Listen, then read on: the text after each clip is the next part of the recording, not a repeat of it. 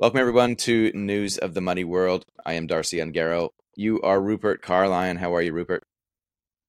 I'm very well. Glad to be back. Same. It's good stuff. It's really good stuff. The break's been far too long and there's just been way too much happening. So yeah. I've had to find real people to talk to. Yeah, I'm sorry about that. You know, that happens. We'll have to deal with that, eh?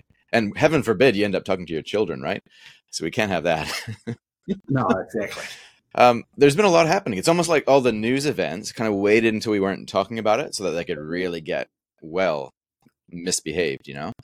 And so let's kind of pick up where we left off and start with the election. And under the election, we've got a few things that we should talk about. You've been fairly vocal around this topic of house prices and the new government. So do you want to unpack just what effect the National Party getting in will have on house prices? Well, I think there's a couple of things, right? So first, I do firmly believe that the national government will help house prices and will probably drive house prices higher for three reasons. One is they are the interest deductibility coming off the landlords. I mean, it's a big cost and that will make a difference for the affordability of landlords to buy houses.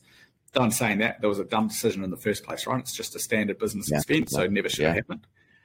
I do firmly believe that the foreign buyers, allowing foreign buyers to kind of buy, that's going to create more demand. We are going to see people coming into this market that otherwise would not have been here. And so increased demand when we're short on supply, that has to push up prices. And the third thing is I think there's just going to be a little bit of a general optimism, how long that lasts for.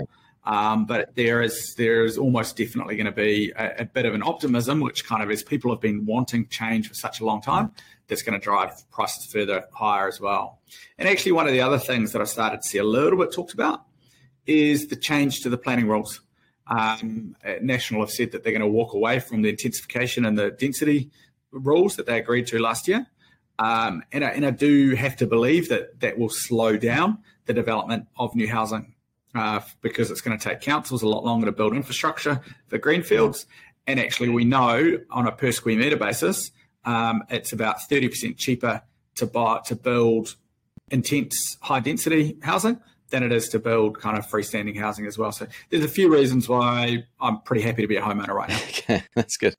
What do you think about the change to the bright line test rules then? Because there's obviously some speculation that could be quite bullish for property as well if they do bring it back down to 2 years from 10. In my mind, though, I would think, well, I wouldn't say that would necessarily be increasing pressure. That might actually increase pressure on the sell side, especially in a high interest rate environment. But what do you think? So I've spoken to a few people that would be keen to get out of their properties if it weren't for the bright line test. So I think you're probably right, and that if anything, it drives a little bit of the behaviour of adding supply into the market. But I think it's at the end of the day, I think we're talking very, very small biscuits around the edges here. What do we know? We know most landlords, you don't buy a house for the rental income, the 2% yield. Most of them are negatively geared. You're buying it for capital gains. And so I think, I don't see it changing a huge amount. Okay, there. Subject to the next parts of what we talk about, right? So the next... The next thing that we kind of have to unfold, because it is like, I think it's probably the thing that we're confronted with almost every day, and that's inflation. And inflation has tipped down, or the rate of increase, kind of like the rate of acceleration for all you physics buffs. It doesn't necessarily mean that we're slowing down. It just means that the prices aren't rising as fast, 5.6%. So what are your thoughts there? So look, I think that the news that we're seeing on inflation is really great. And we are starting to see the slowdown. Unfortunately, though, we probably shouldn't start celebrating yet, as we've seen from the US, from Europe, getting ourselves from 7 to 5 to even to 4. That was always the easy part. Getting ourselves from 4 back to 2. That's the bit that everyone's kind of sitting there going, oh, fuck, how long is that going to take? We're not quite sure of and where that's going, right? And so even under the current world, particularly where we're looking at with kind of oil prices kind of up to 85 and potentially higher, if we don't get some sense of normality in the Middle East, it is going to push up. I think going to be hard to get ourselves down to that 2%. Then we also look at some of these other things, right? So high house prices, that is stimulatory to the economy, no question on it, right? people feel richer, people will borrow, and I think that's kind of, that means there will be more money going into things. And then the second big one, which we can't forget about, is the tax. I mean, National have proposed tax cuts to a few lucky families, but interestingly, that's kind of going to add up to about 0.8% of GDP. Yeah. And so we kind of, that fundamentally, right, that, and they're not fully funded tax cuts, and so therefore that has to be stimulatory to the economy. So I kind of go, on balance, it's kind of hard to see us coming down anytime soon. And if anything, I see us in a world where kind of inflation probably remains stickier for longer, which means interest rates stay higher for longer. But that's not a uniform, or I guess that's not a homogenous thing, right? Like when we think interest rates, we kind of just think interest rates are just one thing, but it's a curve. And we've seen a negative yield curve where it's more expensive on the short end. In other words, for short periods of time, the interest rate will be higher, and you'll be actually getting a discount for longer term interest rates, which is really weird. Yeah. And that usually is a recession indicator, or I guess it shows that a recession is coming, and it really only materializes when you see it inverting. And I've been wondering how this would play out, but now I kind of understand it a little bit with war and I guess the globalized problem of inflation, where it might not be so that the OCR, which affects floating interest rates all the way up to 12 to 18 months, really, it might not be that comes down. It might be that the longer term fixed rates go up. So we will have a positive yield curve after all, but only because the longer end is getting higher. Do you agree with that? Yeah, look, the longer end is definitely getting higher. We've seen that. And in the US, the yield curve is flattening quite a lot, because where people are now going, hold on a sec, we're not sure there will be a recession. Yeah.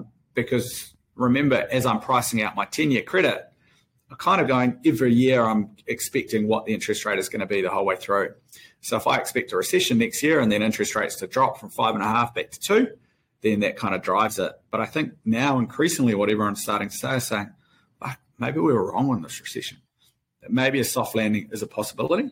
And that's why we're seeing back-end rates kind of continue to rise, because the projected time frame of dropping interest rates continues to fall. And that's also why here in the New Zealand market, over the last 3 days, we've seen two banks come out and increase their mortgage rates because their long-term rates are moving higher for them. It's a funny thing, eh? It's like when you go on those rides where, like these thrill rides where, you drop down, like these sudden death sort of drop rides, and there's like a little bit of a shudder, and it's like, oh, maybe it's going to be a soft landing after all. It's going to be a nice gentle descent back to earth. And then right when you don't expect it is when it happens. And everything to do with the market always amuses me, because it always does stuff that surprises us. Nothing can ever be expected, and that's just human behavior. And well, that's Bloomberg's point. So Bloomberg did a great article either last week or the week before talking about the narrative around soft landing is identical to the narrative that we had in 2007. Because they say the moment that everyone starts talking about a soft landing, that's when we need to worry about the hard landing. And here we go, talking about a soft landing. And I'm a little bit of a pessimist on a lot of things, but the truth is the only way, history has shown, the only real way that you can beat inflation is recession. Yeah. You've got to take a whole lot of demand out of the economy. And that's why I kind of go, on one hand, a recession is hard because people lose their jobs. A recession is ugly. It's really hard on people and businesses. But I'd say we have kind of two options here, right? We can either continue going down this path of trying to fight the recession and kind of doing just enough, but we got low growth, high inflation, we might be there for 4 or 5 years, or alternatively we go hard, we tip it into recession, and then we kind of 6 to 12 months of pain, and then we accelerate back out into the new cycle. We've got to do something to kickstart the next cycle. I think the Goldilocks zone is not the place, this isn't the time for the Goldilocks zone, because it needs to be just rip it off, right? Get on with it. The band-aid's gotta go. Okay, so like thinking about KiwiSaver now, and again we're kind of still around this New Zealand election piece, and I guess most people, when they're investing through KiwiSaver, they won't have it entirely invested in New Zealand, so the election will have some sort of result. But I guess in terms of what influences KiwiSaver performance at the moment, a lot of that is probably going to become dictated to by the global inflation story, which is going to be heavily influenced by the war story, in my view anyway. But what are your thoughts? Like, do you think the election does have an impact on KiwiSaver performance here? No, okay. Not at all. At the end of the day, most people have 20 to 30% of their KiwiSaver invested in New Zealand, the remainder offshore. The offshore dry, and even the New Zealand market, so even that 20, 30% is largely driven by what happens offshore rather than what happens here.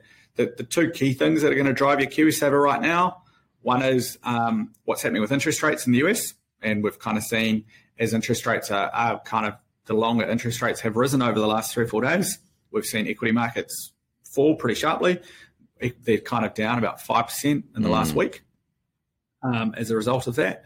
And then, of course, we've got to watch what's happening in the Middle East with Israel-Gaza as well, because that could be a major challenge to the global economy. And to break that down just a little bit, so just thinking about the war in particular, so let's say the US government needs to borrow a lot of money, right? Like they already do have to borrow a lot of money, but funding 2 wars now is going to be next level.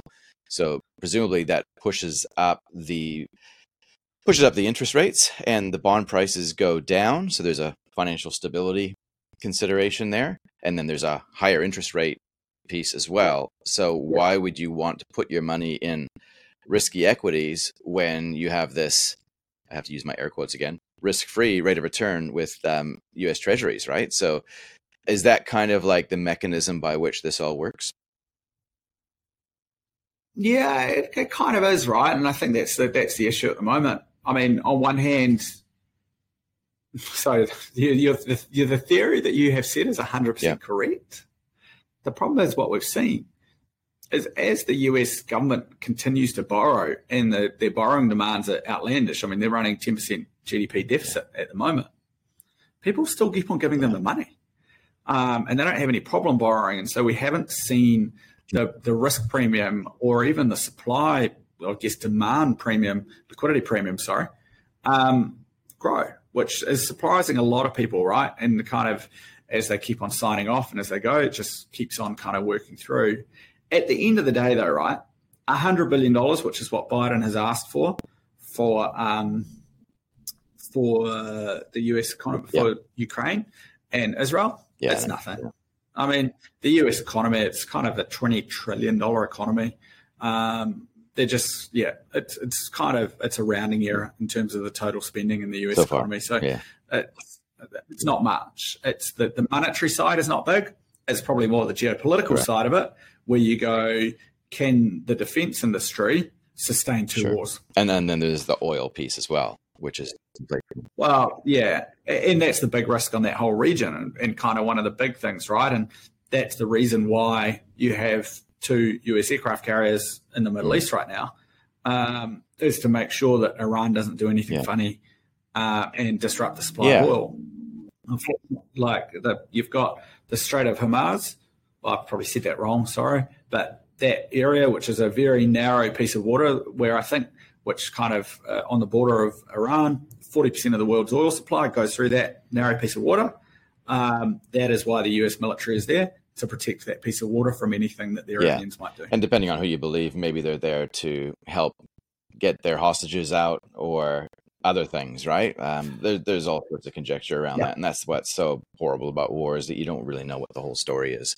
So it's like, how do you figure this out? But I guess as investors here in New Zealand, it's really easy to capitulate. I know I've had a few calls this week from people worrying quite a bit about what this means. And I think it's probably almost, it's just as hard to be definitive that the scariness out there in the world means things go bad with performance and portfolios as it is the opposite. Like you can't, I know these things are correlated and there's avenues by which inflation drives up things and changes the markets a little bit, but it's really hard to actually say that, hey, when things are scary, you should do X. You know what I mean? It's still somewhat random, isn't it?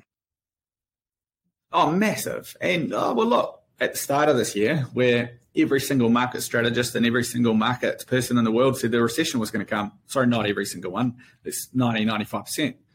And most people had a forecast of the S&P dropping this year.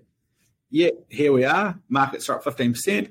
I mean, people struggle to believe me when I say the average KiwiSaver member is up 15, 20% this year. And it's kind of like, that's the bit that I keep on telling everyone. Over the last 4 years, what we've seen time in, time out, every time you think you know what's about to happen next, every time you make a call based on kind of some of the macro news, you get proven wrong. That's right.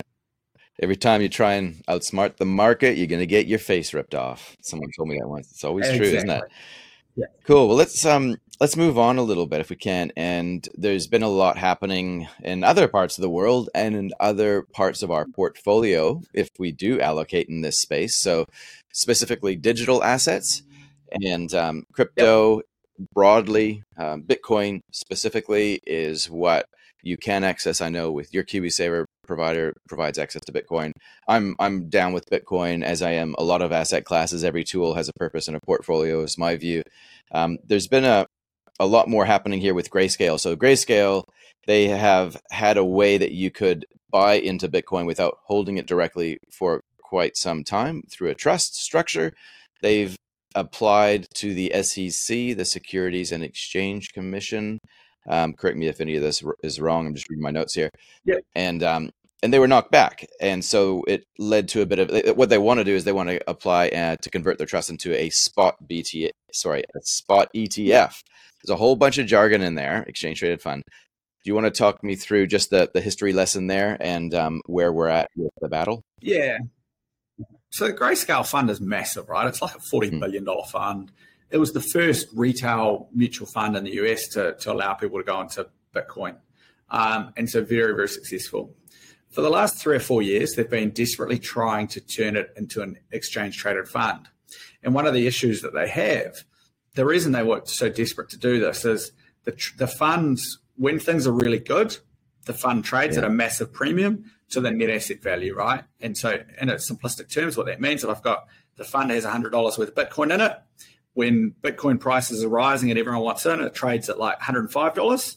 And then when things are really bad, so like over the last couple of years, it'll trade at kind of a 20% discount. So you go into the Grayscale fund and you can spend $80 to buy $100 worth of Bitcoin. Under an ETF, the market maker structure means that there is always someone in the background which will normalize out those two things. So technically, an ETF will always trade, and it will be delisted if it doesn't, but because it will always trade within kind of 0.5% or 1% of the underlying net asset value. So under the ETF structure, two things happen. One is you get rid of that premium discount issue because it kind of you've got market makers constantly buying and selling to sort that out. And then the second thing that you get is you open up the pool of investors that are able to kind of invest in this instrument, right? And over time, the SEC is consistent, Securities and Exchange Commission in the US has consistently said, no way, we don't believe that this market is liquid enough and we think this market is ripe for disruption, which is why we are not going to approve a spot ETF. And so they've been fighting this for many, many, many years. They've had applications from Fidelity, BlackRock, Invesco, Grayscale. So many things have come across their desk, and every single one they kind of knocked back. Grayscale got sick of this, and so took them to court and said, look, we don't believe you've got the legal right to do that. We think you do need to assess this. We think you need to look at it properly. And the courts have agreed with them. And so now they will have to have a proper look at it. They will go through it. And so this has all happened in the last couple of weeks. At the same time, you've had BlackRock file all the paperwork needed for their own ETF, Bitcoin ETF. They've also gone and registered the ETF. They've set up clearing for the ETF. They've done everything necessary. That means the moment that an SEC kind of filing comes, within days, they can just go, bang, we're good. And we can get started in this. And I think, and also there have been rumors in the market that BlackRock have already started buying Bitcoin to seed into their fund. And so I think everyone's going, okay, this is real this time. This is going to drive a whole lot more demand into this product. A a lot of the people doing like what we're doing right now. There'll be a lot more institutions getting into it. There'll be a lot more private investors getting into it. I mean, we were talking about it yesterday in the office. Some of my colleagues sitting there going, fuck, I want to do Bitcoin. I want to do it. I just can't trust myself with the wallet. The wallet is still a massive impediment to a lot of people. And this structure removes that impediment. And so I think there's a lot of excitement that if this gets across the ground, then this will drive the next kind of series of adoption and investment in the space, which kind of gets us one step further to crypto becoming a mainstream asset class. Which is cool. And you've labeled those some of the reasons why I think it will be bullish, or it will be quite good news for Bitcoin as an asset price, because it just means that there's almost like an infinite supply of fiat money, or just regular dollars, that is being introduced really efficiently to the finite supply of Bitcoin. So it's like that irresistible force and immovable object debate that I'm sure you have in your head occasionally when you can't sleep. And that only really points to an upward trajectory in price. And I think that from an advisor perspective, when I'm talking to people about Bitcoin, it's usually when the market is just on a tear and things are going up. And when things aren't, people are just like, no, I'd rather wait for the price to triple before I buy in, which is crazy, but that's how people think. But even then, even when people want to do it, they don't, for the simple reason that it's the wallet issue. They don't want to have to fiddle around with seed phrases and learn the technology. And then they don't want to trust themselves, because if they make a mistake, they've heard all the horror stories. So this basically solves that problem. Obviously, you lose that use of Bitcoin as a monetary asset, as a medium of exchange. You lose that with an ETF. But I don't think the majority of investors are actually participating in Bitcoin for that reason. They're doing it for a fiat currency game, right? Yeah. And I think the big thing you've got to also remember around it, the supply and demand, kind of we talked about supply and demand for housing. Truth is, the crypto market is tiny. I mean, the crypto market in its totality is somewhere between $1 to $1.5 trillion. Let's put that in perspective, right? Apple's worth $3 trillion, and in that crypto market, the majority of it's Bitcoin. Where they build, kind of people talk about the fact that 2/3 of Bitcoin is tied up in a small number of people as well. So there is, that's why this thing, when it does go, it will go far, because there just isn't enough supply. Yeah, exactly. And would you say, like, in terms of the typical portfolio that you see, the typical portfolio with Kōura, who have allocated towards a certain amount into Bitcoin, would you suggest that if they've had good performance this year, it's mostly due to having a little bit of Bitcoin? Because we're talking about something that's basically doubled in value this year. It's gone up by 20% in the last 7 days or so. So is that kind of the main driver into why a lot of the funds that you guys do has done well? No, short answer. The truth is that the core equity markets have done really well this year. So we were looking at this last week. On a one-year basis, kind of the average kind of Kiwi, not the average, but the average kind of equity holder for us has done up about 15, 20%. So it's a really good number on its own right. And I think that's the story that the media don't talk about, but equity markets offshore have done really, really well. And that's where our members have benefited. Those that have done super well and those that have put into crypto. Our crypto fund is up kind of 70, 80% year to date. But it's a small number. But it has kind of, we do have people that are hitting 20, 25% returns because of that. But I think the big misnomer at the moment is the equity markets have done really well. So our core funds have done really well. Okay, as well. That's interesting. Okay. Before we move on from crypto in general, FTX, just giving us a bit of a lowdown on that. And I kind of caught up with the news last night. Feels kind of like everybody's turning on poor old SBF. Feels like maybe he was a bit of a dodgy guy after all. Who knew? But do you want to give us the lowdown on where we're at with Sam Bankman-Fried and FTX? Yeah. And it's awesome, right? When you think about the parallels. So on one hand, we've got in the New York courtroom that all of the issues with crypto and the crypto bros and how they ran their business is happening. On the other side of New York City, we've got kind of BlackRock and Fidelity fighting it out over who can be first in terms of the ETFs. And it's, I just find it amazing where you've got those two stories coming together, right? A lot of people in the crypto world were very nervous about FTX trial and what it would expose in terms of some of the issues. But actually, it's been great because we're actually seeing a very different story and a very different side of that. But back to kind of what's been happening.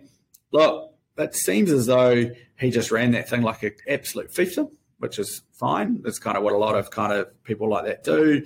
He kind of was telling people to put in exits to make sure that Alameda was able to do whatever it wants, taking client funds, unlimited credit limits. It's going to be really hard to see how he walks away from this. At the end of the day, what he told people, what he told investors is clearly a long way from what was happening. And it's kind of his CTO who testified last week has made that very, very, very clear. And I think with Caroline Ellison, we've seen that as well. So clearly a lot of it was down to his decisions and some of the things that he did. The flip side is it's going to be interesting to see. What is really interesting, though, which came out in the last couple of days, is there are 3 or 4 people vying to buy FTX as a business. So I think it's kind of almost, that's why I say there's this amazing paradox in the industry happening, going, right, in October, November last year, FTX was the death of crypto. Whereas actually we've already, what are we now, October, 11 months later, and we're already kind of come out the other side of that. We've seen the titans of Wall Street look to pick up the carcasses.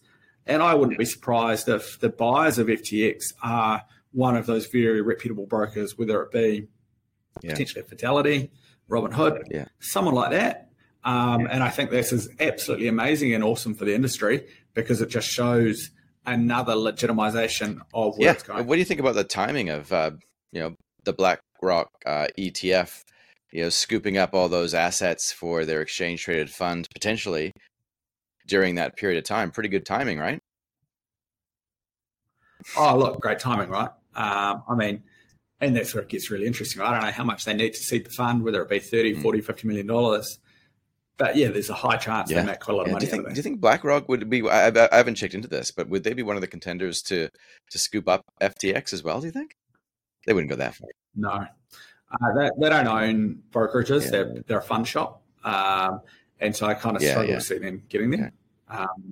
But they, there's just not much. Okay. Well, I hope, like for all those that lost money, like I hope there's some sort of resolution. Like there was a lot lost through these platforms and through these exchanges. And I guess if nothing else, it just kind of reiterates the importance of, if you're going to be holding Bitcoin directly, you really do need to get your custody situation sorted out. So you do have to deal with a wallet situation, or hopefully soon you'll be able to get a spot ETF. We haven't really touched on this time, but we have before.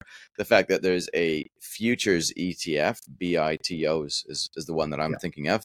And it's not the same, right? Can you just give us like a quick reason why a spot Bitcoin ETF is going to be better than a futures-based ETF if it gets approved? Yeah. Because look, so unfortunately, the transaction costs involved with futures, buying and selling futures, are pretty big, right? So they're kind of anywhere between 1% to 1.5%. And so if you're rolling your futures, so that means you buy a future for 1 month forward, and then you buy another 1 month later, you're spending 1.5% every single time you do it. So that's what we call the roll costs. And what we've seen, we talked about this kind of almost 2 years ago when we launched, and we said actually we think that the kind of this thing will trade underneath the Bitcoin price by anywhere between 10, 15% because of those roll costs. And unfortunately, that's what's happened. So it's a very expensive way to own crypto. And I think increasingly as this market normalizes and as we go, okay, rather than getting 200% returns on owning crypto, you're kind of fighting for 10, 15, 20% returns. All of a sudden, everyone who used to say, well, who cares, 10% cost is nothing, or they said 5% cost us nothing, or 2% or 1%, it will get to that world where we're all going to start fighting for every 0.5%, which is a great news story because that means the industry is normalized. And I guess that's kind of what we need. It's normalized and it has the opportunity to mature as well, which is good. Awesome. Well, we covered a lot of ground. I wasn't entirely sure that we could cover all that today, but And I think we're probably pretty close to a half hour too. So all right, well, let's call it a day, and we'll try again next week and have another one. We'll come back next week. I've already got the 5 or 6 stories in my mind next week, and we'll have lots there. We haven't touched on the China stimulus yet, or high rates, and what is rates meant for equities. Yeah. There's a lot there. It's a great time to be obsessed with markets. Awesome. Right now. All right. Well, thanks very much, Rupert. All right. Thanks, Darcy. See ya. We'll speak next week.